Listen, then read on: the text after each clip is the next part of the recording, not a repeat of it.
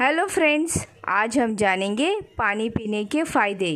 पानी केवल हमारी प्यास ही नहीं बुझाता, बल्कि यह एक प्राकृतिक औषधि भी है। अधिक मात्रा में पानी पीने से हमारे शरीर में जमा हुई कई तरह के विषैले तत्व बाहर निकल जाते हैं और हमारी रोग प्रतिरोधक क्षमता भी बढ़ती है। पानी या तो आप सामान्य तापमान पर भी पी सकते हो या उसे थोड़ा गुनगुना करके भी पी सकते हैं। लेकिन फ्रिज का ठंडा पानी ना पिए, इसकी जगह आप मटके का पानी भी पी सकते हो। स्वस्थ रहे, मस्त रहे, धन्यवाद।